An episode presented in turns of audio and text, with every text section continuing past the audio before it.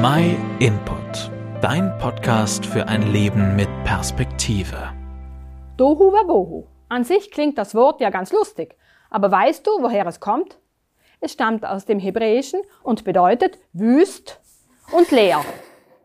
Wir verwenden den Ausdruck eher im Sinne von Chaos, wenn wir zum Beispiel sagen, was ist das denn hier für ein Tohu Wabohu? Bekannt geworden ist der Begriff eigentlich durch die Bibel. Ganz am Anfang, in den ersten Sätzen, da heißt es, im Anfang schuf Gott Himmel und Erde. Die Erde war formlos und leer. Finsternis lag über der Tiefe und der Geist Gottes schwebte über dem Wasser. Formlos und leer.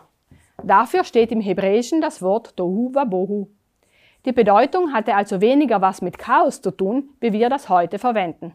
Eher damit, dass Gott hier den Himmel und die Erde geschaffen hat, aber im ersten Moment war sie noch nicht so schön blau und grün.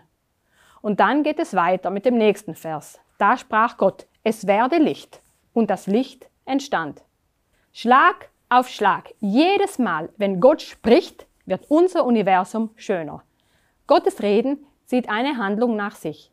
Vom Tohu Wabohu zu einer bunten Erde mit einer Vielfalt an Pflanzen und Tieren.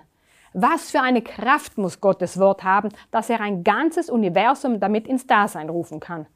Und alles ist perfekt aufeinander abgestimmt. Sowas kann sich nicht durch Zufall entwickeln.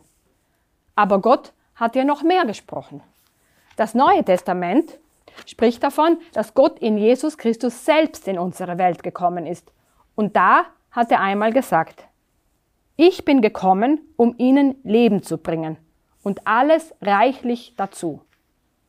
Wenn Gottes Wort also die Kraft hat, unser ganzes Universum entstehen zu lassen, dann können wir ihm auch zutrauen, dass diese Worte auch eingetreten sind. Er bietet uns echtes Leben an.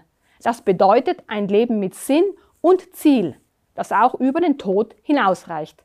Gott möchte, dass unser Leben kein Tohuwabohu ist, sondern er möchte es in etwas Wunderbares verwandeln. Das ist ein Angebot, das wir annehmen oder ablehnen können. Aber wenn wir es annehmen, dann können wir sicher sein, dass Gottes Wort wirkt. Dann steht Gott zu dem, was er gesagt hat. Und er wird uns wirklich dieses reichliche Leben schenken.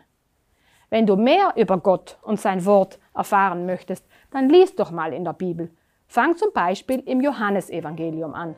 Da geht es ganz viel um Gottes Wort. Und wenn du Fragen hast, dann melde dich einfach bei uns.